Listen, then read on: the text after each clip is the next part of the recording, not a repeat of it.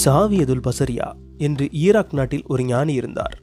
அவர் ஒரு நாள் தெருவில் போய் கொண்டிருந்தார். அப்போது அவர் காலத்திலேயே வாழ்ந்த இன்னொரு ஞானி ஒருவர் கைகளை ஏந்தி இறைவனிடம் பிரார்த்தித்துக் கொண்டிருந்தார். இறைவா எனக்கு வெற்றியின் கதவுகளை திறந்து விடுவாயாக கருணையின் கதவுகளை திறப்பாயாக என்று. இதை கேட்ட சாவியதுல் பசரியா பிரார்த்தித்துக் கொண்டிருந்த அந்த ஞானியின் திரையில் ஓங்கி கொட்டினார். வலியோடும் கோபத்தோடும் அப்படி செய்தது யார் என்று பார்க்க திரும்பிய அந்த ஞானியை பார்த்து பசரியா சொன்னார் இன்னும் எவ்வளவு காலத்துக்கு இப்படி முட்டாள்தனமாக பிரார்த்தித்துக் கொண்டிருப்பாய்? வெற்றியின் கதவுகளும் கருணையின் கதவுகளும் என்றைக்கு மூடியிருந்தன? அவை எப்போதும் திறந்தேதான் உள்ளன. ஆம் அவர் சொன்னது சரிதான். அவை என்றைக்குமே மூடியிருந்ததில்லை. அவை தம்மை வந்து சேர விடாமல் நாம் தான் நமது தவறுகளாலும் முட்டாள்தனங்களாலும் நம்முடைய கதவுகளை இழுத்து மூடிக்கொள்கிறோம். பானையை கவிழ்த்து வைத்திருந்தாலோ ஓட்டை பானையை வைத்திருந்தாலோ எவ்வளவுதான் மழை பெய்தாலும் பானை நிறையுமா? நம்முடைய எதிர்மறை எண்ணங்கள் எதிர்மறை உணர்வுகள் எதிர்மறை பழக்கங்கள் என்று நம்முடைய வெற்றிக்கும் சந்தோஷத்துக்கும் எதிராக நாம் பிடிவாதமாக இறுக்கமாக மூடி வைத்திருந்த எல்லா ஜன்னல்களையும் திறக்க வேண்டும். அல்லது தேவைப்பட்டால் உடைக்க வேண்டும். ஜன்னல்களாகவோ கதவுகளாகவோ இருந்தால் கூட பரவாயில்லை. சமயங்களில் அவை பெருஞ்சுவர்களாக இருக்கிறது. தெளிவு என்கிற அணுகுண்டு வைத்துதான் அவற்றை தகர்க்க வேண்டும். தகர்த்தவுடனே தெரிந்துவிடும். நமக்கான வெளிச்சம் இவ்வளவு காலமாக வெளியே நமக்காக காத்து கொண்டிருந்தது என்று லட்சியம் என்பது சும்மா தெருவில் போகும்போது பொழுதுபோக்குக்காக வருவது அல்ல. தங்க லாடம் கிடைத்தவுடன் அதற்காக குதிரை வாங்க வேண்டும் என்று நினைத்தால் அதற்கு பெயர் லட்சியம் அல்ல. லட்சியம் என்பது நமது வெற்றிக்காகவும் சந்தோஷத்துக்காகவும் நாமே உருவாக்குவது. கணக்குவாதியார் தனக்கு கஷ்டமாக உள்ள கணக்குகளை தீர்க்க கணித மேதை ராமானுஜத்தை கூப்பிட்டு இதை வந்து நீ போடு என்று உத்தரவு கொடுத்துவிட்டு தப்பித்துக் கொள்வாராம். அவருக்கு தெரியும் எப்படியும் ராமானுஜம் போட்டு விடுவார் என்று. அவரை பொறுத்தளவில் ராமானுஜத்தை கூப்பிட்டதோடு பிரச்சனை முடிந்துவிட்டது. கணிதமேதை ராமானுஜம் வாத்தியார் கூப்பிட்டதும் பவ்யமாக வந்து சாக்பீஸை எடுத்து கரும்பலகையில் ஏற்கனவே எழுதியிருந்ததை எல்லாம் அழித்துவிட்டு முற்றிலும் புதிய பாணியில் ஆசிரியருக்கே விளங்காத புதிய முறையில் ரொம்பவும் சுருக்கமாக அந்த கணக்கை போட்டு முடிப்பாராம். நாம் இங்கே கவனிக்க வேண்டியது ராமானுஜத்தின் மூளையை மட்டுமல்ல ஒரு பிரச்சனையை இருவர் எடுத்துக்கொள்கிறார்கள் ஒருவர் கைவிட்டு விடுகிறார் தீர்க்க முடியவில்லை என்று. இன்னொருவரோ மிகச் சுலபமாக தீர்த்து விடுகிறார். இப்போது பிரச்சனை உண்மையில் சுலபமானதா கஷ்டமானதா சின்னதா பெரியதா? இரண்டுமே தான். ஆமாம். பிரச்சனையை தீர்க்க நினைக்கின்ற மனதை பொறுத்து பிரச்சனையும் சின்னதாகவோ பெரியதாகவோ ஆகிவிடுகிறது என்பதுதான் உண்மை. பிரச்சனையின் முன்னே கூனி குறுகி சிரித்து போவதற்காக மனிதன் பிறப்பெடுக்கவில்லை.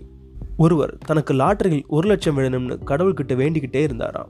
ஆனால் அவனுக்கு லாட்டரியில் பணம் விழவே இல்லையாம். கடைசியாக கோவிலுக்கு போய் உரிமையோட கடவுள்கிட்ட சண்டை போட்டாராம். அவர் பேச்சை பொறுக்க முடியாத கடவுள் அவன்கிட்ட நேராகவே பேசினாராம். அன்பான பக்தனே உனக்கு உதவ நான் தயாராக இருக்கிறேன். உனக்கு லாட்டரியில் ஒரு லட்சம் பரிசு விழுவதால் உன்னை விட எனக்கு தான் சந்தோஷம் அதிகம். ஆனால் நீ முதலில் ஒரு லாட்டரி சீட்டு வாங்க வேண்டும் மகனே என்று சொன்னாராம் கடவுள்.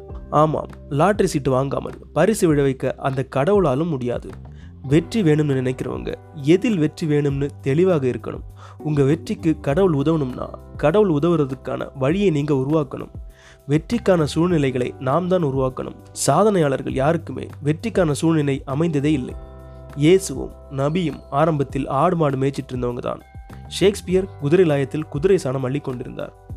ஆப்ரஹாம் லிங்கன் சட்டம் படிக்க முப்பத்தி இரண்டு கிலோமீட்டர் நடந்து போய் புத்தகங்களை கடனாக வாங்கி படித்தார் ஹிட்லர் தெருக்குளில் படம் வரைந்து வயிறை கழுவி கொண்டிருந்தார். நியூட்டன் சிறுவயதில் மாடு மேய்த்தவர். ராக்ஃபெல்லர் ஆறு டாலர்கள் வார சம்பளம் வாங்கியவர். ஹென்ரி ஃபோர்டு இருபத்தொரு டாலர்கள் வார சம்பளம் வாங்கியவர். பெர்னாட் ஷா மளிகை கடையில் வேலை பார்த்தவர். தாமஸ் லிப்டன் குடிசையில் பிறந்து வளர்ந்தவர். சாதனையாளர்களுக்கு வெற்றிக்கான வாய்ப்புகளே இல்லை. அவர்கள்தான் அதை உருவாக்கி வெற்றி பெறுகிறார்கள். மாமேதை பெர்னாட் ஷா எழுத்தாளராக வேண்டும் என்று முடிவு செய்து சிறுகதைகள் எழுதி அதை தபாலில் ஸ்டாம்ப் ஒட்டி அனுப்பக்கூட காசு இல்லாமல் அவர் அம்மாவிடம் வாங்கி அனுப்பினார். அந்த அம்மா தமிழ் பட அம்மாக்கள் மாதிரி அல்லாமல் தண்டச்சோறு என்று அவரை திட்டாமல் பல வீடுகளில் வேலை பார்த்து அந்த காசை அவருக்கு கொடுத்தார். எல்லா கதைகளும் திரும்பி வந்தன. எத்தனை முறை தெரியுமா? ஒன்பது வருடங்கள். ஆமாம் ஒன்பது வருடங்களாக அவர் தொடர்ந்து அனுப்பி கொண்டே இருந்தார். ஆனால் அந்த ஒன்பது வருடங்களில் ஒன்று கூட பிரசுரமாகவில்லை. இதில் முக்கியமான விஷயம் ஒன்பது வருடங்களாக அவர் மனம் தளராமல் அனுப்பி கொண்டே இருந்தார் என்பதுதான். வெற்றியாளர்கள் விட்டுவிடுவதில்லை. விட்டுவிடுபவர்கள் வெற்றி பெறுவதில்லை. விழுந்து விழுந்து எழும்போதுதான் குழந்தையின் தசை நார்கள் வலுவடைகின்றன. தொடர் தோல்விகளால் புத்தியும் கூர்மையாகுது. அதனால் தானே இன்னும் ஒன்பது வருடம் சிறுகதை அனுப்பின பெர்னாட் ஷா முதல் முதலாக எழுதிய நாடகம் அசாத்திய வெற்றி பெற்று அவரை நாடு முழுவதும் கொண்டு சேர்த்தது. கடிகாரத்தின் பெண்டுலம் இடது வலமாக போய்க் கொண்டிருக்கும். அது இடது பக்கம் போகும்போது உண்மையில் வலது பக்கம் போவதற்கான சக்தியை சேர்த்து கொண்டிருக்கிறது என்பதுதான் உண்மை. அதனால் உங்கள் பெண்டுலம் தோல்வியை நோக்கி நகர்ந்தால் அது வெற்றிக்கான சக்தியை சேகரித்து கொண்டிருக்கிறதுன்னு முழு மூச்சா இன்னைக்கே போராட ஆரம்பியுங்கள். இந்த பதிவு உங்களுக்கு பிடித்திருந்தா லைக் பண்ணுங்கள் ஷேர் பண்ணுங்கள் கமெண்ட் பண்ணுங்கள் மறக்காமல் புதையல் சேனலுக்கு சப்ஸ்கிரைப் பண்ணுங்கள் நன்றி.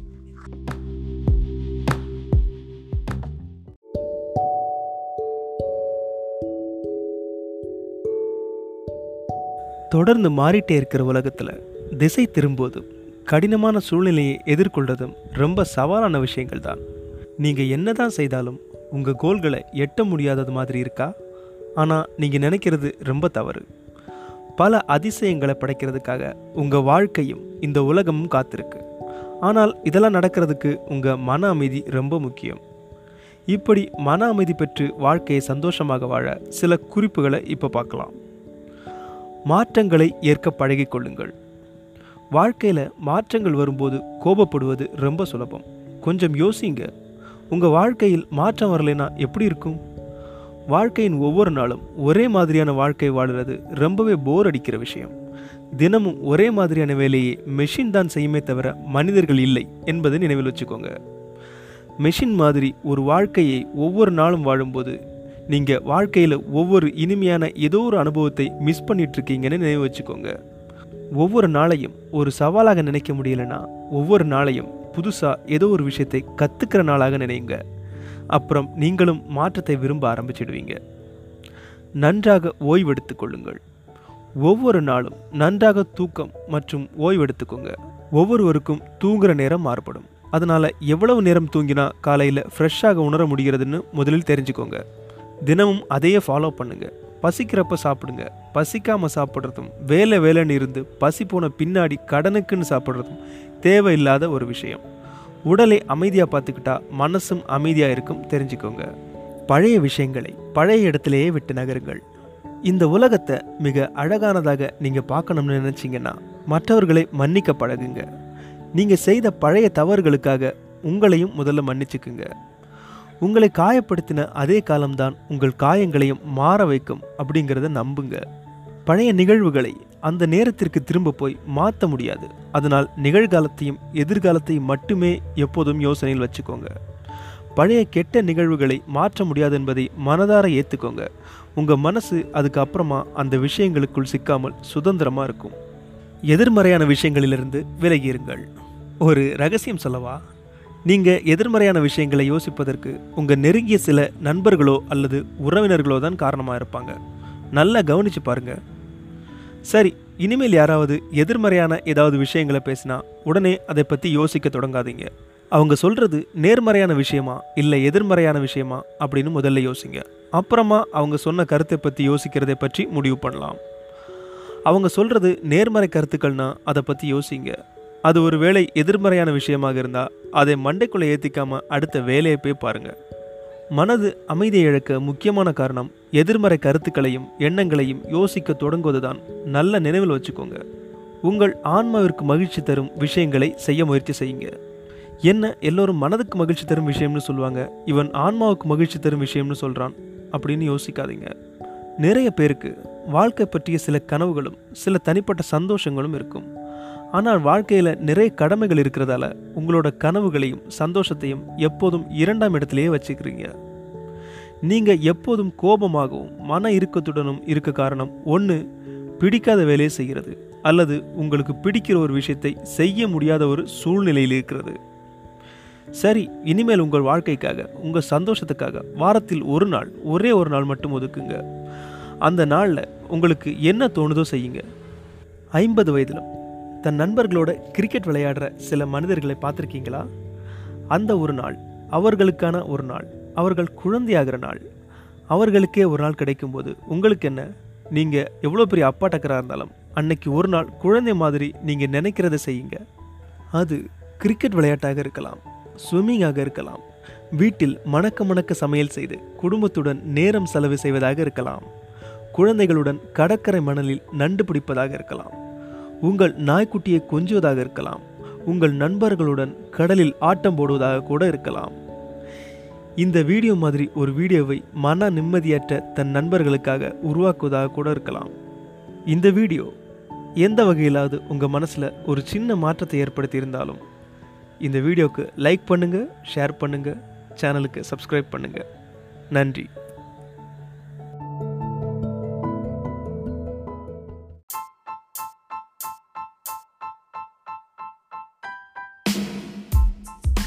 உலக ரசிகர்களையே தனது பாப் இசையாலும் நளினமான நடன அசைவுகளாலும் மயங்க வைத்த பிரபல பாப் இசை பாடகர் மைக்கேல் ஜாக்சன். மக்களின் மனதை வென்ற சூப்பர் ஸ்டார்களுக்கு ஒரே பொது விதி அவர்கள் சாமானியர்கள் போலவே இருப்பதுதான். மெலிந்த தேகம் கண்களில் மிதக்கும் நெருப்பு அருந்த வாலினை போன்ற துள்ளல் இதுதான் மைக்கேல் ஜாக்சன். அவர் பிரவேசம் என்பது எந்த எதிர்ப்பும் இல்லாமல் எதிர் நாட்டின் சிம்மாசனத்தில் அமர்வது போல பாப் இசையுலகின் கடவுளாக தானே பதவியேற்றுக் கொண்டார். இயேசு கிறிஸ்துவுக்கு பிறகு இந்த உலகில் அதிக அளவு பிரபலமானவராக அறியப்பட்டவர் மைக்கேல் ஜாக்சன். தேசம் மொழி மதம் என்ற வரையறைகளை எல்லாம் தாண்டி உலகின் ஒவ்வொரு மூலையிலும் அவருக்கு மிகுந்த தீவிரமான ரசிகர்கள் கூட்டம் இருந்தது. தமிழ்நாட்டின் ஒரு குக்கிராமத்தில் கூட ஒரு சிறுவன் நன்றாக நடனமாடினால் குட்டி மைக்கேல் ஜாக்சன் என்று அழைக்கப்படும் அளவுக்கு அவருக்கு புகழ் பரவி இருந்தது. ஆயிரத்தி தொள்ளாயிரத்தி ஐம்பத்தி எட்டாம் ஆண்டு ஆகஸ்ட் இருபத்தி ஒன்பதாம் தேதி இந்தியானா நகரில் ஜோசப் வால்டர் கேத்ரின் எஸ்தர் என்ற ஏழை தம்பதியின் ஏழாவது மகனாக பிறந்தார் மைக்கேல் ஜாக்சன். அந்த குடும்பத்தில் மொத்தம் ஒன்பது குழந்தைகள். வறுமையின் பிடியில் சிக்கி தவித்த நிலையிலும் இளம் வயதிலேயே இசையின் மீதும் நடனம் மீதும் அதிக நாட்டம் கொண்டிருந்தார் ஜாக்சன். பாடல் எழுதுவது அதற்கு இசையமைப்பது பாடலுக்கு கேட்டார் போல நடனம் ஆடுவது இடையிடையே கொஞ்சம் நவரச நடிப்பு என அனைத்து திறமையும் கலந்து பாப் என்ற புதிய உலகை அவர் படைத்தார். பதினோரு வயதிலேயே தனது சகோதரர்களுடன் இணைந்து அவர் நடத்திய தி ஜாக்சன் ஃபைவ் என்கிற இசை நிகழ்ச்சி பாப் பிரியர்களை பரவசப்படுத்தியது. மைக்கேல் ஜாக்சனின் வாழ்வு ஓர் இரவிலேயே உச்சம் தொடவில்லை. அவரின் முதல் ஆல்பம் வெளிவந்த பத்து ஆண்டுகள் கழித்து த்ரில்லர் வெளியான பின்புதான் உலகம் அவரை திரும்பி பார்த்தது. சாகும் வரை அவராலேயே முறியடிக்க முடியாத சாதனையை அந்த ஆல்பம் செய்தது. எட்டு கிராமி அவார்டு வாங்கிய அந்த ஆல்பத்தின் டைட்டில் பாடலை ஒவ்வொரு மணி நேரமும் எம்டிவி ஒளிபரப்ப வேண்டியிருந்தது. இசையும் வீடியோவும் இணைந்த ஆல்பம் அதன் மூலமே அறிமுகமாகியது. ஒவ்வொரு வாரமும் பத்து லட்சம் காப்பி விற்பனையாகி பீட்டில்ஸ் ஆல்பத்தை எல்லாம் ஓரம் கட்டியது. வெற்றிகரமான இசை பயணம் வரலாற்றில் அதிக விற்பனையான ஆல்பம் மிகப்பெரிய தொகைக்கு ஒப்பந்தம் செய்யப்பட்ட இசைக்கலைஞர் என மைக்கேல் ஜாக்சன் வாங்கியது மொத்தம் முப்பத்தி எட்டு கின்னஸ் விருதுகள் உள்ளிட்ட நூற்றி எழுபத்தி ரெண்டு முதன்மை விருதுகள். இதில் முப்பத்தி நான்கு விருதுகள் அவர் இறந்த பின்னரும் கூட அறிவிக்கப்பட்டன. பாப் இசை உலகின் அரசரான ஜாக்சன் முப்பத்தி நான்கு வயதில் ராக் அண்ட் ரோல் இசையின் அரசனான எல்விஸ் பிரஸ்லியின் மகள் லிசா பிரஸ்லியை திருமணம் செய்து கொண்டார். இருவருக்கும் பந்தம் சேராமல் இரண்டே ஆண்டில் பிரிவு ஏற்பட்டது. பின்னர் தனக்கு வைத்தியம் செய்த நர்ஸ் ஜியான் ரோவை திருமணம் செய்து கொண்டார். இந்த உறவும் இரண்டு வருடத்திற்குள் காலாவதியாகி போனது. ரோவுடனான உறவுக்கு பரிசாக ஜாக்சனுக்கு இரண்டு குழந்தைகள் பிறந்தார்கள். இந்த திருமண வாழ்க்கையும் அதிக நாட்கள் நீடிக்கவில்லை. மனைவி இல்லாவிட்டால் என்ன என்று வாடகத்தை மூலமாக மூன்றாவது குழந்தையை பெற்றுக்கொண்டார் ஜாக்சன் ஆனால் மூன்றாவது மகனின் தாயை இறுதி வரை வெளி உலகுக்கு காட்டவில்லை. தன் மூன்று குழந்தைகளுக்கும் தாயும் தகப்பனுமாக தானே இருந்து அக்கறையாக வளர்த்து வந்தார் மைக்கேல் ஜாக்சன். மைக்கேலின் தந்தை மிக கொடூரமானவராக இருந்ததாகவும் அவர் மைக்கேலை பலவிதமாக துன்புறுத்தியதுதான் அவரது பிற்கால வாழ்வை வெகுவாக பாதித்ததாகவும் பல பத்திரிகையாளர்கள் எழுதுவதுண்டு. ஆனால் மைக்கேலின் தந்தை ஜோசப் ஒரு தோற்றுப்போன இசைக்கலைஞர். அதனாலேயே தன்னுடைய புதல்வர்கள் பெரும் இசைக்கலைஞர்களாக வர வேண்டும் என்று கடுமையான பயிற்சிகளை கொடுத்தார். அந்த சிறுவர்கள் அவரைப் போலவே இசையில் அதீதமான திறமையை கொண்டிருந்ததற்கு அப்படி அவர் கடுமையான பயிற்சி அளித்ததே காரணமாக இருந்தது. ஆறு வயதில் ஆரம்ப பாடசாலையில் பாடல் போட்டியில் மைக்கேல் முதல் பரிசு வாங்கியதும் தான் அவனையும் தங்கள் குழுவில் சேர்த்துக் கொள்கிறார். அதுவும் பாடகனாக அல்ல ட்ரம்ஸ் வாசிப்பவனாக பிறகு ஏழு வயதில்தான் மேடையில் ஜாக்சன் ஃபை இசைக்குழுவில் பாட ஆரம்பித்தார் மைக்கேல் ஜாக்சன். ஏழு பிள்ளைகளும் மனைவியும் சேர்ந்து மொத்தம் ஒன்பது பேருக்கு ஒரே ஒரு சிறிய அறையை கொண்டிருந்த வீட்டில் வாழ்ந்தபடி தன் பிள்ளைகளின் இசை பயிற்சிக்காகவும் பிறகு அவர்களை கொண்டு தான் இசையமைத்த ஜாக்சன் ஃபை இசைக்குழுவுக்காகவும் ஒருமுறை பெருமளவிலான இசை சாதனங்களை வாங்கி வருகிறார் ஜோசப். இதற்காக சண்டை பிடிக்கும் கேத்தரினை அவர் பொருட்படுத்துவதே இல்லை. அவரை பொறுத்தவரை தன் குழந்தைகளின் இசைக்குழு நாடெங்கும் பிரபலமாக வேண்டும். அவருடைய இந்த கனவு ஜாக்சன் ஃபைவ் இசைக்குழு ஆரம்பிக்கப்பட்ட உடனேயே நிறைவேறிவிடுகிறது. தாங்கள் கலந்து கொள்ளும் போட்டிகள் அனைத்திலும் பரிசுகளை குவிக்கிறார்கள். ஒன்பது வயதிலேயே மைக்கேலுக்கு ஒரு பிரபல பாடகனுக்கு உரிய அந்தஸ்து கிடைத்து விடுகிறது மைக்கேல் மேடையில் பாடும்போது இப்போது பார்வையாளர்களிடம் நாம் கண்ட அதே பித்து பிடித்த எதிர்வினையே அப்போதும் பார்க்க முடிகிறது. அதற்கு மைக்கேலின் திறமை தவிர ஜோசப்பின் இடைவிடாத உழைப்பும் தன் குழந்தைகள் மீதான அவர் வைத்திருந்த தீவிர நம்பிக்கையும் தான் காரணம். இதற்காக ஜோசப் தன் மகன்களிடம் மிக கடுமையாக நடந்து கொண்டார். நடனத்தில் ஒரு அடி பிசகினாலும் பெல்ட்டால் அடித்தாராம். இசையிலும் நடனத்திலும் தான் கொடுக்கும் கடும் பயிற்சிகளுக்காக ஜோசப் தன் மகன்களை மற்ற பையன்களைப் போல் விளையாட அனுமதிக்கவில்லை ஓய்வெடுக்க விடவில்லை. இரவும் பகலும் எந்நேரமும் பயிற்சியிலேயே அவர்களை ஈடுபட வைத்தார். அதனால்தான் அப்போது உலக அளவில் முன்னணி பாடகியாக இருந்த டயனா ராஸ் ஒன்பதே வயதான மைக்கேலுடன் மேடையில் ஒன்றாக பாடினார். மைக்கேலின் வாழ்க்கையில் நடந்த அந்த மிக முக்கியமான சம்பவம் உலகின் பிரசித்தி பெற்ற இசையரங்குகளில் ஒன்றான அப்பல்லோ தியேட்டரில் நடந்தது. ஜாக்சன் ஃபைவ் குழுவின் முதல் ஆல்பத்தை வெளியிட்டவரும் டயனா ராஸ் தான். ஜாக்சன் ஃபைவ் குழுவின் முதல் ஆல்பத்தை டயனா ராஸ் வெளியிட்ட பிறகு டயனா ராஸும் மைக்கேலும் தொடர்ந்து பல மேடைகளில் ஒன்றாக பாடினார்கள். உலகின் முன்னணி பாடகி ஒருவர் பத்து வயது கூட நிரம்பாத ஒரு சிறுவனை தன்னுடைய ஒவ்வொரு நிகழ்ச்சியிலும் பாட அழைத்தார் என்றால் மைக்கேலின் திறமையை நாம் புரிந்து கொள்ளலாம். செய்தியாளர்களுடன் ஒருவித இடைவெளியை கடைபிடித்தே வந்த ஜாக்சன் இரண்டாயிரத்தி மூன்றில் மார்ட்டின் பஷீர் என்கிற பிரிட்டிஷ் செய்தியாளருக்கு தன்னை பற்றிய இரண்டு மணி நேர ஆவணப்படத்துக்கு ஒப்புதல் அளித்தார். அது ஒளிபரப்பப்பட்ட போது மூன்று கோடி பேர் அதை பார்த்தது. அமெரிக்க தொலைக்காட்சி வரலாற்றில் பெரிய சாதனையாக பார்க்கப்பட்டது. ஆனால் அதில் குழந்தைகளுடன் தான் படுக்கையில் இருப்பேன் என்று வெகுளியாக அவர் தெரிவித்த கருத்து குழந்தைகள் மீதான பாலியல் துஷ்பிரயோகம் வழக்கில் கொண்டு வந்து நிறுத்தியது. அவர் குற்றஞ்சாட்டப்பட்ட செய்தி உலகம் முழுவதும் பரவியதைப் போல் அவர் குற்றம் செய்யவில்லை என கோர்ட் விடுதலை செய்யப்பட்ட போது வெளியே பரவவில்லை. துரதிருஷ்டவசமாக அந்த ஆவணப்படத்தை எடுத்த பஷீர் அவருக்கு விருப்பமான விதத்தில் வெட்டி ஒட்டி மைக்கேலை பற்றி மிக தவறான ஒரு பிம்பத்தை உருவாக்கும் விதமாக வெளியிட்டு விட்டார். பஷீருக்கு எதிராக மைக்கேல் வழக்கு தொடுத்தார். ஆனால் அந்த வழக்கு தொடர்ந்து நடந்து கொண்டிருக்கும் போதே மைக்கேலின் அந்த குறிப்பிட்ட பேட்டியையே ஆதாரமாக வைத்து அவர் மீது கடுங்காவல் தண்டனைக்குரிய பத்து குற்றங்கள் சுமத்தப்பட்டன. மைக்கேல் எந்த அளவுக்கு ஒரு குழந்தையைப் போல் வெகுளியானவர் என்பதற்கு இந்த சம்பவம் ஒரு உதாரணமாகும். உலகின் பல முன்னணி பத்திரிகைகளில் முதன் முதலில் இடம்பெற்ற கருப்பர் மைக்கேல் ஜாக்சனே ஆவார். அவர் தன்னை வெள்ளைக்காரனாக மாற்ற சாகும் வரை முயன்று கொண்டிருந்தார். தன் கருப்பு நிறத்தின் மீது அவருக்கு வெறுப்பு இருந்தது என இன்றளவும் ஒரு பேச்சு உண்டு. ஆனால் உண்மை என்னவென்றால் மைக்கேல் ஜாக்சன் விட்டிலிக்கோ என்கிற வெண்புள்ளி தோல் பிரச்சனையால் பாதிக்கப்பட்டிருந்தார். வெண்மையை மறைக்க நவீன விஞ்ஞானத்தால் முடியாது என்பதால் மீதமுள்ள தோல் பகுதியையும் மென்மையாக்கும் கடுமையான சிகிச்சை முறைக்கு சென்றார். இதனால் அவரின் வாழ்க்கையை இழக்கும் நிலைக்கு சென்றதுதான் உண்மை.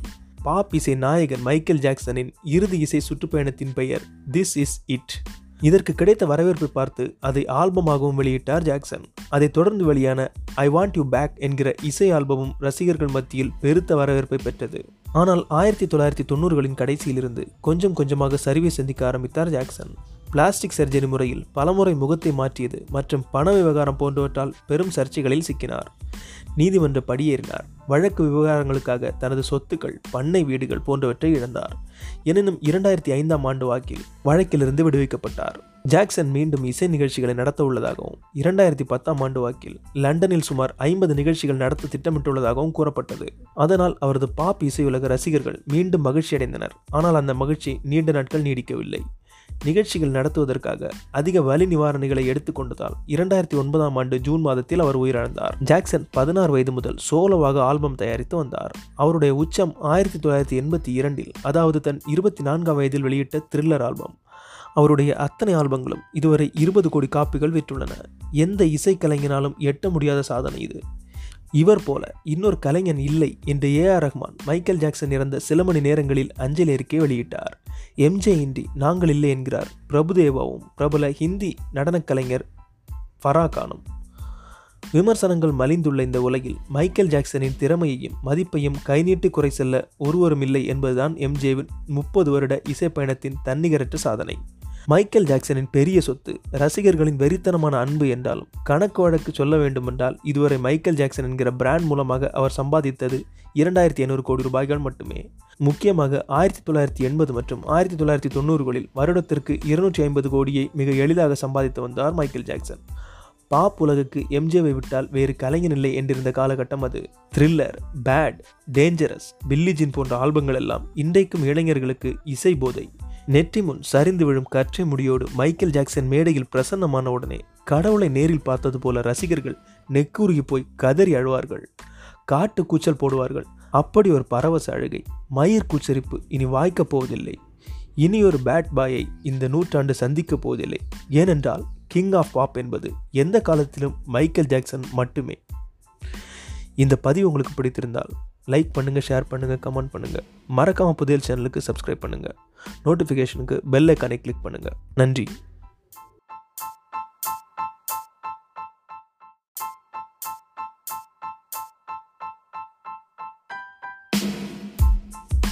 ஆயிரத்தி தொள்ளாயிரத்தி ஐம்பத்தி ஒன்பதாம் ஆண்டின் ஒரு நாள் நியூயார்க் நகரின் ஹோட்டல் அறையில் அமர்ந்து ரூத் ஹேண்ட்லர் என்கிற பெண்மணி அழுது கொண்டிருந்தார்.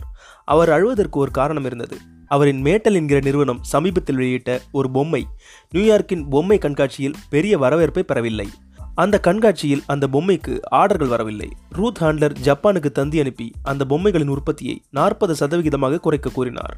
அந்த பொம்மை கவனம் பெறாததற்கு காரணம் அந்த நேரத்தில் சந்தையில் இருந்த மற்ற பொம்மைகளை விட ரூத் ஹாண்ட்லரின் பொம்மைகள் மிக வித்தியாசமாக இருந்தது. அது ஒரு குழந்தை போல இருக்கவில்லை மாறாக ஒரு பெண்ணை போல இருந்தது. மிக சிறிய இடையையும் மிக நீண்ட கை கால்களையும் கொண்ட ஒரு அழகான இளம் பெண்ணை போல இருந்தது அந்த பொம்மை. இது மாதிரி பொம்மைகளை மக்கள் விரும்ப மாட்டார்கள் என்கிற எண்ணத்தை தான் அந்த நேரத்தில் பொம்மைத்துறை வல்லுநர்கள் நினைத்தார்கள். மக்கள் அந்த பொம்மையை பார்த்து கேலியாக சிரித்தார்கள். மக்கள் பார்த்து சிரித்த அந்த பொம்மையின் பெயர் பாபி டால். ஆயிரத்தி தொள்ளாயிரத்தி நாற்பத்தி ஐந்தாம் ஆண்டு ரூத் ஹாண்ட்லர் தன் கணவர் மற்றும் மூன்றாவது கூட்டாளி ஒருவருடன் இணைந்து மேட்டல் என்கிற ஒரு நிறுவனத்தை துவங்கினார். அந்நிறுவனம் முதலில் போட்டோ ஃப்ரேம்களை தயாரித்தது.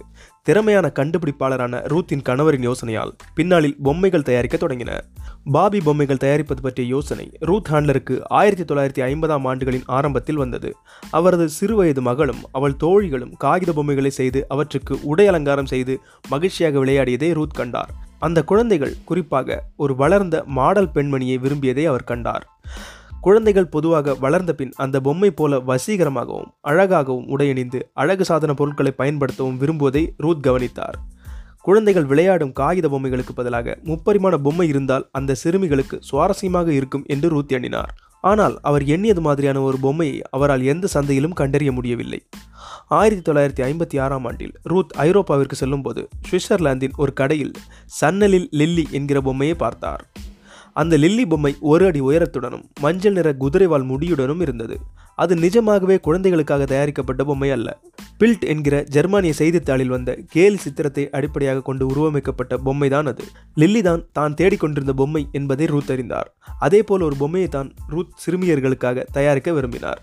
அழகிய கண்ணிமைகள் ஆடை அணிகலன்களுடன் அந்த பொம்மை உண்மையாக தோற்றமளிக்க வேண்டும் என்று ரூத் விரும்பினார். ஆனால் தயாரிப்பு செலவை குறைக்க குறைந்த சம்பளத்தில் வேலை செய்யும் ஆட்கள் கிடைக்கும் ஜப்பானை தேர்ந்தெடுத்தார். அங்கு வெவ்வேறு பொம்மை உற்பத்தியாளர்களை ரூத் சந்தித்தார். இதனால் தலா மூன்று டாலர்கள் விலையில் பொம்மை தயாரிக்கப்பட்டது. ஆனால் அந்த பொம்மைகளின் ஆடைகளுக்கு தனி செலவு ஆனது அனைத்து செலவையும் சேர்த்து பார்க்கும்போது பாபிடால் அமெரிக்காவில் நடுத்தர வர்க்கத்தினருக்கும் மேல்தட்டு மக்களுக்கும் வாங்கக்கூடிய ஒரு பொம்மையாகவே இருக்கும் என்பது ரூத்திற்கு புரிந்தது. ரூத்தின் மேட்டல் நிறுவனம்தான். பொம்மைகளை தொலைக்காட்சியில் வருடம் முழுவதும் விளம்பரப்படுத்திய முதல் நிறுவனமாகும். இவர்களின் பிரச்சாரம் பொம்மை தயாரிப்பில் புதிய புரட்சியையே ஏற்படுத்தியது. குழந்தைகளுக்கு பெற்றோர் தான் விரும்பிய பொம்மைகளை வாங்கி கொடுக்கும் நிலை மாறி குழந்தைகள் பெற்றோரிடம் தான் விரும்பிய பொம்மைகளை வாங்கி தருமாறு அடம்பிடிக்க தொடங்கினார்கள். அந்த நேரத்தில் ஒரு நிபுணர் அறிக்கை குழந்தைகள் அந்த பாபி பொம்மையை அதிகம் நேசித்ததாகவும் ஆனால் தாய்மார்கள் அந்த பொம்மையை வெறுத்ததாகவும் கூறுகிறது. ஆனால் மேட்டல் நிறுவனத்தின் விளம்பரத்தை அவரது போட்டியாளர்கள் கேலி செய்தனர்.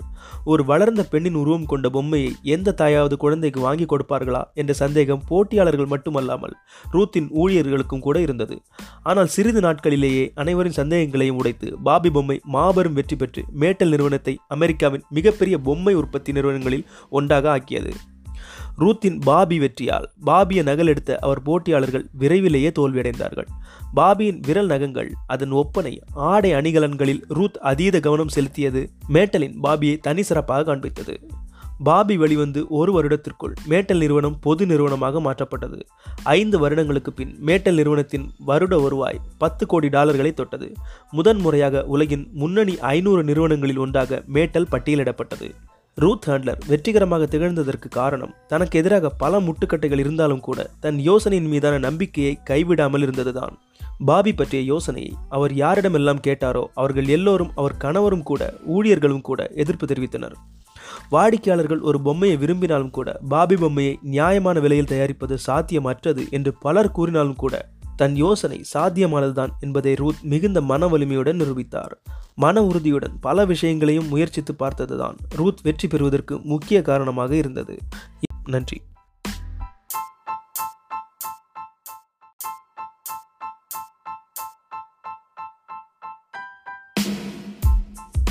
ஆயிரத்தி தொள்ளாயிரத்தி ஐம்பத்தி ஒன்பதாம் ஆண்டின் ஒரு நாள் நியூயார்க் நகரின் ஹோட்டல் அறையில் அமர்ந்து ரூத் ஹேண்ட்லர் என்கிற பெண்மணி அழுது கொண்டிருந்தார். அவர் அழுவதற்கு ஒரு காரணம் இருந்தது. அவரின் மேட்டல் என்கிற நிறுவனம் சமீபத்தில் வெளியிட்ட ஒரு பொம்மை. நியூயார்க்கின் பொம்மை கண்காட்சியில் பெரிய வரவேற்பை பெறவில்லை. அந்த கண்காட்சியில் அந்த பொம்மைக்கு ஆர்டர்கள் வரவில்லை. ரூத் ஹாண்ட்லர் ஜப்பானுக்கு தந்தி அனுப்பி அந்த பொம்மைகளின் உற்பத்தியை நாற்பது சதவிகிதமாக குறைக்க கூறினார். அந்த பொம்மை கவனம் பெறாததற்கு காரணம் அந்த நேரத்தில் சந்தையில் இருந்த மற்ற பொம்மைகளை விட ரூத் ஹாண்ட்லரின் பொம்மைகள் மிக வித்தியாசமாக இருந்தது. அது ஒரு குழந்தை போல இருக்கவில்லை. மாறாக ஒரு பெண்ணை போல இருந்தது. மிக சிறிய இடையையும் மிக நீண்ட கை கால்களையும் கொண்ட ஒரு அழகான இளம் பெண்ணை போல இருந்தது அந்த பொம்மை. இது மாதிரி பொம்மைகளை மக்கள் விரும்ப மாட்டார்கள் என்கிற எண்ணத்தை தான் அந்த நேரத்தில் பொம்மைத்துறை வல்லுநர்கள் நினைத்தார்கள். மக்கள் அந்த பொம்மையை பார்த்து கேலியாக சிரித்தார்கள். மக்கள் பார்த்து சிரித்த அந்த பொம்மையின் பெயர் பாபி டால். ஆயிரத்தி தொள்ளாயிரத்தி நாற்பத்தி ஐந்தாம் ஆண்டு ரூத் ஹாண்ட்லர் தன் கணவர் மற்றும் மூன்றாவது கூட்டாளி ஒருவருடன் இணைந்து மேட்டல் என்கிற ஒரு நிறுவனத்தை துவங்கினார். அந்நிறுவனம் முதலில் போட்டோ ஃப்ரேம்களை தயாரித்தது. திறமையான கண்டுபிடிப்பாளரான ரூத்தின் கணவரின் யோசனையால் பின்னாளில் பொம்மைகள் தயாரிக்க தொடங்கின பாபி பொம்மைகள் தயாரிப்பது பற்றிய யோசனை ரூத் ஹாண்ட்லருக்கு ஆயிரத்தி தொள்ளாயிரத்தி ஐம்பதாம் ஆண்டுகளின் ஆரம்பத்தில் வந்தது. அவரது சிறுவயது மகளும் அவள் தோழிகளும் காகித பொம்மைகளை செய்து அவற்றுக்கு உடை அலங்காரம் செய்து மகிழ்ச்சியாக விளையாடியதை ரூத் கண்டார். அந்த குழந்தைகள் குறிப்பாக ஒரு வளர்ந்த மாடல் பெண்மணியை விரும்பியதை அவர் கண்டார். குழந்தைகள் பொதுவாக வளர்ந்த பின் அந்த பொம்மை போல வசீகரமாகவும் அழகாகவும் உடையணிந்து அழகு சாதன பொருட்களை பயன்படுத்தவும் விரும்புவதை ரூத் கவனித்தார். குழந்தைகள் விளையாடும் காகித பொம்மைகளுக்கு பதிலாக முப்பரிமாண பொம்மை இருந்தால் அந்த சிறுமிகளுக்கு சுவாரஸ்யமாக இருக்கும் என்று ரூத் எண்ணினார். ஆனால் அவர் எண்ணியது மாதிரியான ஒரு பொம்மையை அவரால் எந்த சந்தையிலும் கண்டறிய முடியவில்லை. ஆயிரத்தி தொள்ளாயிரத்தி ஐம்பத்தி ஆறாம் ஆண்டில் ரூத் ஐரோப்பாவிற்கு செல்லும்போது சுவிட்சர்லாந்தின் ஒரு கடையில் சன்னலில் லில்லி என்கிற பொம்மையை பார்த்தார். அந்த லில்லி பொம்மை ஒரு அடி உயரத்துடனும் மஞ்சள் நிற குதிரைவால் முடியுடனும் இருந்தது. அது நிஜமாகவே குழந்தைகளுக்காக தயாரிக்கப்பட்ட பொம்மை அல்ல. பில்ட் என்கிற ஜெர்மானிய செய்தித்தாளில் வந்த கேலி சித்திரத்தை அடிப்படையாக கொண்டு உருவமைக்கப்பட்ட பொம்மை தான் அது. லில்லி தான் தான் தேடிக்கொண்டிருந்த பொம்மை என்பதை ரூத் அறிந்தார். அதேபோல் ஒரு பொம்மையை தான் ரூத் சிறுமியர்களுக்காக தயாரிக்க விரும்பினார். அழகிய கண்ணிமைகள் ஆடை அணிகலன்களுடன் அந்த பொம்மை உண்மையாக தோற்றமளிக்க வேண்டும் என்று ரூத் விரும்பினார். ஆனால் தயாரிப்பு செலவை குறைக்க குறைந்த சம்பளத்தில் வேலை செய்யும் ஆட்கள் கிடைக்கும் ஜப்பானை தேர்ந்தெடுத்தார். அங்கு வெவ்வேறு பொம்மை உற்பத்தியாளர்களை ரூத் சந்தித்தார். இதனால் தலா மூன்று டாலர்கள் விலையில் பொம்மை தயாரிக்கப்பட்டது. ஆனால் அந்த பொம்மைகளின் ஆடைகளுக்கு தனி செலவு ஆனது அனைத்து செலவையும் சேர்த்து பார்க்கும்போது பாபிடால் அமெரிக்காவில் நடுத்தர வர்க்கத்தினருக்கும் மேல்தட்டு மக்களுக்கும் வாங்கக்கூடிய ஒரு பொம்மையாகவே இருக்கும் என்பது ரூத்திற்கு புரிந்தது. ரூத்தின் மேட்டல் நிறுவனம்தான். பொம்மைகளை தொலைக்காட்சியில் வருடம் முழுவதும் விளம்பரப்படுத்திய முதல் நிறுவனமாகும். இவர்களின் பிரச்சாரம் பொம்மை தயாரிப்பில் புதிய புரட்சியையே ஏற்படுத்தியது.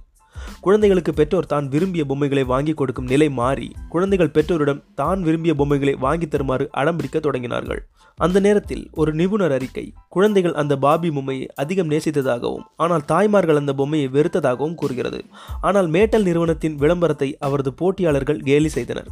ஒரு வளர்ந்த பெண்ணின் உருவம் கொண்ட பொம்மையை எந்த தாயாவது குழந்தைக்கு வாங்கி கொடுப்பார்களா என்ற சந்தேகம் போட்டியாளர்கள் மட்டுமல்லாமல் ரூத்தின் ஊழியர்களுக்கும் கூட இருந்தது. ஆனால் சிறிது நாட்களிலேயே அனைவரின் சந்தேகங்களையும் உடைத்து பாபி பொம்மை மாபெரும் வெற்றி பெற்று மேட்டல் நிறுவனத்தை அமெரிக்காவின் மிகப்பெரிய பொம்மை உற்பத்தி நிறுவனங்களில் ஒன்றாக ஆக்கியது. ரூத்தின் பாபி வெற்றியால் பாபியை நகலெடுத்த அவர் போட்டியாளர்கள் விரைவிலேயே தோல்வியடைந்தார்கள். பாபியின் விரல் நகங்கள் அதன் ஒப்பனை ஆடை அணிகலன்களில் ரூத் அதீத கவனம் செலுத்தியது மேட்டலின் பாபியை தனி சிறப்பாக காண்பித்தது. பாபி வெளிவந்து ஒரு வருடத்திற்குள் மேட்டல் நிறுவனம் பொது நிறுவனமாக மாற்றப்பட்டது. ஐந்து வருடங்களுக்கு பின் மேட்டல் நிறுவனத்தின் வருட வருவாய் பத்து கோடி டாலர்களை தொட்டது. முதன் முறையாக உலகின் முன்னணி ஐநூறு நிறுவனங்களில் ஒன்றாக மேட்டல் பட்டியலிடப்பட்டது. ரூத் ஹேண்ட்லர் வெற்றிகரமாக திகழ்ந்ததற்கு காரணம் தனக்கு எதிராக பல முட்டுக்கட்டைகள் இருந்தாலும் கூட தன் யோசனையின் மீதான நம்பிக்கையை கைவிடாமல் இருந்ததுதான். பாபி பற்றிய யோசனையை அவர் யாரிடமெல்லாம் கேட்டாரோ அவர்கள் எல்லோரும் அவர் கணவரும் கூட ஊழியர்களும் கூட எதிர்ப்பு தெரிவித்தனர். வாடிக்கையாளர்கள் ஒரு பொம்மையை விரும்பினாலும் கூட பாபி பொம்மையை நியாயமான விலையில் தயாரிப்பது சாத்தியமற்றது என்று பலர் கூறினாலும் கூட தன் யோசனை சாத்தியமானதுதான் என்பதை ரூத் மிகுந்த மன வலிமையுடன் நிரூபித்தார். மன உறுதியுடன் பல விஷயங்களையும் முயற்சித்து பார்த்ததுதான் ரூத் வெற்றி பெறுவதற்கு முக்கிய காரணமாக இருந்தது. நன்றி.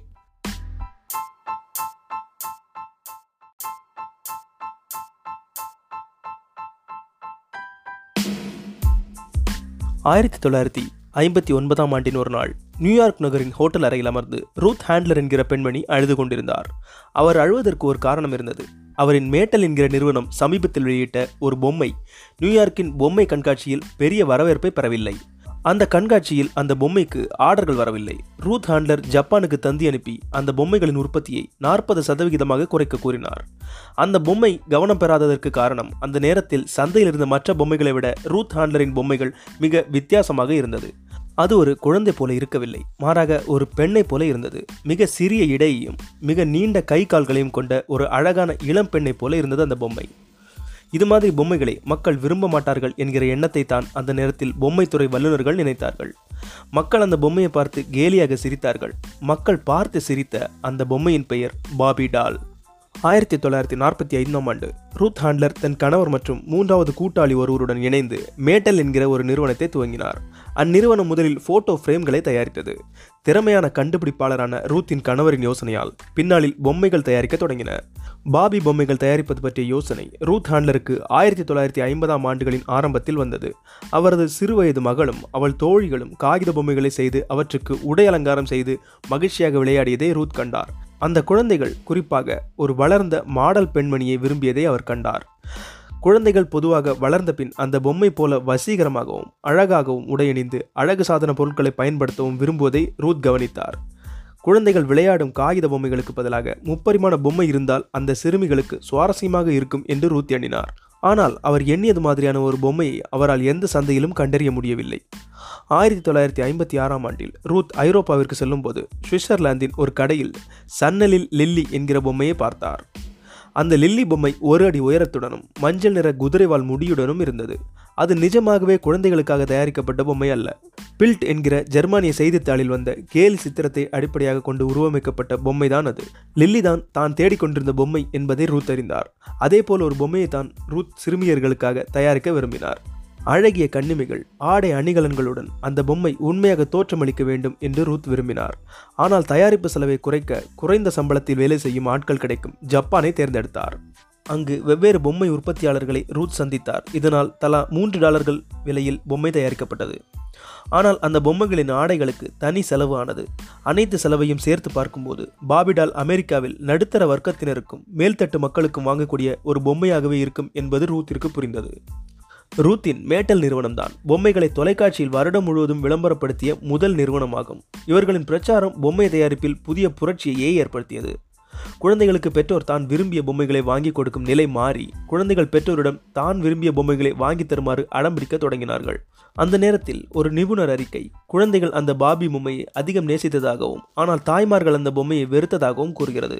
ஆனால் மேட்டல் நிறுவனத்தின் விளம்பரத்தை அவரது போட்டியாளர்கள் கேலி செய்தனர். ஒரு வளர்ந்த பெண்ணின் உருவம் கொண்ட பொம்மையை எந்த தாயாவது குழந்தைக்கு வாங்கி கொடுப்பார்களா என்ற சந்தேகம் போட்டியாளர்கள் மட்டுமல்லாமல் ரூத்தின் ஊழியர்களுக்கும் கூட இருந்தது. ஆனால் சிறிது நாட்களிலேயே அனைவரின் சந்தேகங்களையும் உடைத்து பாபி பொம்மை மாபெரும் வெற்றி பெற்று மேட்டல் நிறுவனத்தை அமெரிக்காவின் மிகப்பெரிய பொம்மை உற்பத்தி நிறுவனங்களில் ஒன்றாக ஆக்கியது. ரூத்தின் பாபி வெற்றியால் பாபியை நகலெடுத்த அவர் போட்டியாளர்கள் விரைவிலேயே தோல்வியடைந்தார்கள். பாபியின் விரல் நகங்கள் அதன் ஒப்பனை ஆடை அணிகலன்களில் ரூத் அதீத கவனம் செலுத்தியது மேட்டலின் பாபியை தனி சிறப்பாக காண்பித்தது. பாபி வெளிவந்து ஒரு வருடத்திற்குள் மேட்டல் நிறுவனம் பொது நிறுவனமாக மாற்றப்பட்டது. ஐந்து வருடங்களுக்கு பின் மேட்டல் நிறுவனத்தின் வருட வருவாய் பத்து கோடி டாலர்களை தொட்டது. முதன்முறையாக உலகின் முன்னணி ஐநூறு நிறுவனங்களில் ஒன்றாக மேட்டல் பட்டியலிடப்பட்டது. ரூத் ஹேண்ட்லர் வெற்றிகரமாக திகழ்ந்ததற்கு காரணம் தனக்கு எதிராக பல முட்டுக்கட்டைகள் இருந்தாலும் கூட தன் யோசனையின் மீதான நம்பிக்கையை கைவிடாமல் இருந்ததுதான். பாபி பற்றிய யோசனையை அவர் யாரிடமெல்லாம் கேட்டாரோ அவர்கள் எல்லோரும் அவர் கணவரும் கூட ஊழியர்களும் கூட எதிர்ப்பு தெரிவித்தனர்.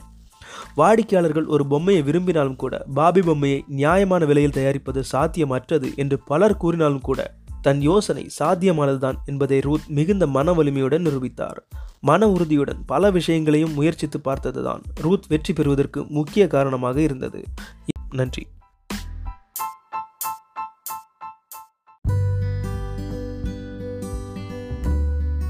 உங்களை சிரிப்பலைகளில் மிதக்க வைக்க இவருக்கு ஒரு பூங்கா ஒரு போலீஸ்காரர் மற்றும் ஒரு அழகிய பெண் இருந்தால் போதுமானது.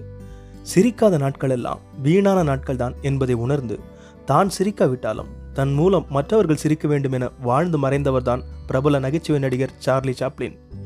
எப்படிப்பட்டவர்களையும் சிரிக்க வைத்துவிடும் சாப்ளினின் நடிப்பு காலம் கடந்து இப்போதும் உலகம் முழுவதும் சாப்ளினுக்கும் அவரது படங்களுக்கும் ரசிகர்கள் இருக்கிறார்கள். அந்த அளவிற்கு சாப்ளினின் படங்கள் சிரிப்பிற்கு கேரண்டி உண்டு. நம்மை இப்படியெல்லாம் வயிறு குலுங்க சிரிக்க வைக்கிறார் என்றால் அவரது மனம் எவ்வளவு மகிழ்ச்சியாக இருக்க வேண்டும்? ஆனால் திரையை தாண்டிய நிஜ வாழ்க்கையில் தன் சோகங்களை மறைத்து மற்றவர்கள் முன் மகிழ்ச்சியாக இருப்பதாகவே நடித்தவர்தான் சார்லி சாப்ளின். அவரது வாழ்க்கையின் ஒவ்வொரு கட்டத்திலும் பல துயரங்கள். வாழ்க்கை அவரை ஒவ்வொரு முறை காயப்படுத்திய போதும் தன் புன்னகையால் அவற்றை வென்று காட்டிய உன்னத கலைஞன் அவர். மழையில் நனைந்து கொண்டு செல்வது எனக்கு மிகவும் பிடிக்கும். காரணம் அப்போதுதான் நான் அழுவது மற்றவர்களுக்கு தெரியாது என்ற இந்த வரிகளே சாப்ளினின் வாழ்க்கை எப்படிப்பட்டதாக இருந்தது என்பதற்கான சான்று. கடந்த ஆயிரத்தி தொள்ளாயிரத்தி எண்பத்தி ஒன்பதாம் ஆண்டு ஏப்ரல் மாதம் பதினாறாம் தேதி லண்டனில் ஒரு ஏழை குடும்பத்தில் பிறந்தார் சாப்ளின். நாமெல்லாம் நம் குழந்தை பருவத்தை நினைத்து மகிழ்வது மாதிரி அவரது குழந்தை பருவம் அவ்வளவு இனிமையானதாக இருக்கவில்லை. அவர் பிறந்த சில தினங்களிலேயே இசைக்கலைஞர்களான அவரது பெற்றோர் சார்லஸ் அண்ணாவும் ஹாரியட் ஹில்லும் கருத்து வேறுபாடு காரணமாக பிரிந்தார்கள். வாடகை தர முடியாத காரணத்தால் அவரது தாய் ஹன்னா சகோதரர் சிட்னி சாப்ளின் மூவரும் குடியிருந்த வீடுகளிலிருந்து அடிக்கடி துரத்தப்பட்டனர். இதனால் அடிக்கடி தங்களது தட்டுமுட்டு சாமான்களை தூக்கி கொண்டு அவர்கள் வீடு மாற்றிக்கொண்டே இருந்தார்கள். பல நாட்கள் பூங்காக்களிலும் தெருக்களிலும் அவர்கள் படுத்து உறங்கியுள்ளனர். உலக பணக்காரர்கள் வரிசையில் நான் இருந்தாலும் என்னால் ஏழையாகத்தான் சிந்திக்க முடிகிறது. பணம் இடையில் வந்தது ஆனால் ஏழ்மை என்ற அர்த்தத்தில் ஊறியது என்று ஒருமுறை கூறினார் சாப்ளின். வறுமையில் சாப்ளினும் தன் அம்மாவோடு சேர்ந்து சில நாடகங்களில் நடித்தார். அப்போது சிறு பையனான சாப்ளினின் குறும்புத்தனமான நகைச்சுவை நடிப்பு பார்வையாளர்களை மிகவும் கவர்ந்தது. பின்னாளில் உலகத்தையே தன் நகைச்சுவை நடிப்பால் கட்டி போடப் போகிறவர் என்பது சிறு வயதிலேயே அவருக்கு இருந்த ரசிகர்கள் மூலம் உறுதியானது. குடிபோதைக்கு அடிமையான சாப்ளினின் தந்தை குடும்பத்தை பிரிந்த சில ஆண்டுகளிலேயே உடல்நலக்குறைவார் மரணமடைந்தார். தொடர் குடும்ப பிரச்சனைகளால் மன அழுத்தத்திற்கு ஆளானார் அவரது தாய் ஹாரியட். இதனால் பேசும் திறனை இழந்த ஹாரியட்டுக்கு மனநல பாதிப்பு ஏற்பட்டது. எனவே அவர் சிகிச்சைக்காக மனநல காப்பகத்திற்கு அனுப்பப்பட்டார். ஹான்வல் என்னும் ஆதரவற்ற சிறுவர்களுக்கான இல்லத்தில் சாப்ளின் சேர்க்கப்பட்டார். அங்கே சாப்ளின் சந்தித்ததெல்லாம் வாழ்வில் ஒருபோதும் எதிர்பார்த்திராத துயரங்கள் மட்டுமே. தனிமையும் உடல் உபாதைகளும் அவரை மிகவும் வாட்டியது. ஆனால் அவை அத்தனையும் சகித்து கொண்டு அங்கேயே இருந்தார் சாப்ளின். ஓரளவு வளர்ந்ததும் அமெரிக்காவுக்கு பயணமானார் சாப்ளின். அங்கு மெக்சன் நட்டின் நாடக குழுவில் அவர் சேர்ந்தார். ஆயிரத்தி தொள்ளாயிரத்தி பதினான்காம் ஆண்டு அவர் நடித்த நாடோடி கதாபாத்திரமான ட்ரம்ப் மக்களிடம் பெரும் வரவேற்பை பெற்றது. இதைத் தொடர்ந்து ஆயிரத்தி தொள்ளாயிரத்தி நாற்பது வரை ஏறத்தாழ இருபத்தி ஐந்து வருடங்கள் அதுபோன்ற வேடத்திலேயே நடித்து உலகை சிரிப்பு கடலில் ஆழ்த்தினார் சார்லி சாப்ளின். சிறிய மீசை கிழிந்த கோட்டு தலைக்கு பொருந்தாத தொப்பி வித்தியாசமான நடை வலிகளை மறைக்கும் புன்னகை என தனக்கென ஒரு அடையாளத்தை உருவாக்கி கொண்டார் அவர். நகைச்சுவை நடிகராக மட்டுமின்றி கதாசிரியர் இயக்குனர் இசையமைப்பாளர் என பன்முக திறமையாளராக திகழ்ந்தார் Chaplin. சாப்ளினின் tramp the kid gold rush circus city lights modern times the great dictator ஆகிய படங்கள் இன்றளவும் திரையுலக இதிகாசங்களாக புகழ்பெற்று விளங்குகின்றன. ஆயிரத்தி தொள்ளாயிரத்தி இருபத்தி ஏழாம் ஆண்டு முதல் பேசும் படங்கள் வெளிவரத் தொடங்கியது. ஆனால் அதிலிருந்து நீண்ட காலம் ஒதுங்கியே இருந்தார் சாப்ளின். பேசும் சினிமா வந்ததும் நடிப்புக்கலை செத்துவிட்டது என்பதே சாப்ளினின் கருத்து. ஆனபோதும் காலத்தின் கட்டாயத்தால் ஆயிரத்தி தொள்ளாயிரத்தி நாற்பதாம் ஆண்டு சாப்ளின் தனது முதல் பேசும் படமான தி கிரேட் டிக்டேட்டரை ரிலீஸ் செய்தார். உலகையே தன் அடிமையாக்கும் நோக்கத்தோடு சர்வாதிகாரியாக செயல்பட்டு கொண்டிருந்த ஹிட்லரின் நடவடிக்கைகளை விமர்சித்து அப்படம் உருவாக்கப்பட்டிருந்தது. உலகம் ஒரு சர்வாதிகாரியின் கையில் சிக்கினால் மக்களின் நிலை என்னவாகும் என்பதே அப்படத்தின் கருவாக இருந்தது. உலகமே அஞ்சு நடுங்கிக் கொண்டிருந்த ஒரு மனிதனை பற்றி எவ்வித தயக்கமும் பயமும் இல்லாமல் தைரியமாக விமர்சித்திருந்தார் சாப்ளின். ஆயிரத்தி தொள்ளாயிரத்தி எழுபத்தி இரண்டில் சாப்ளினுக்கு சிறப்பு ஆஸ்கார் விருது வழங்கப்பட்டது. நமது இந்திய அரசாங்கம் அவரது தபால் தலையை வெளியிட்டு ஒரு கலைஞனுக்கு செய்ய வேண்டிய மரியாதையை செய்தது. சாப்ளினின் நகைச்சுவைக்கு கண்டங்கள் தாண்டியும் வரவேற்பும் அங்கீகாரமும் இருந்தது. நாற்பது ஆண்டுகள் அமெரிக்காவில் பிரபல நடிகராக வாழ்ந்தபோதும் அவர் அந்நாட்டின் குடியுரிமையை பெறவே இல்லை. எனவே தனது இறுதி காலத்தை அவர் இங்கிலாந்திலும் சுவிட்சர்லாந்திலும் தான் கழித்தார். இந்த உலகில் எதுவுமே நிரந்தரமானதில்லை. நமக்கு வரும் துன்பங்கள் உட்பட என்கிறார் சார்லி சாப்ளின்.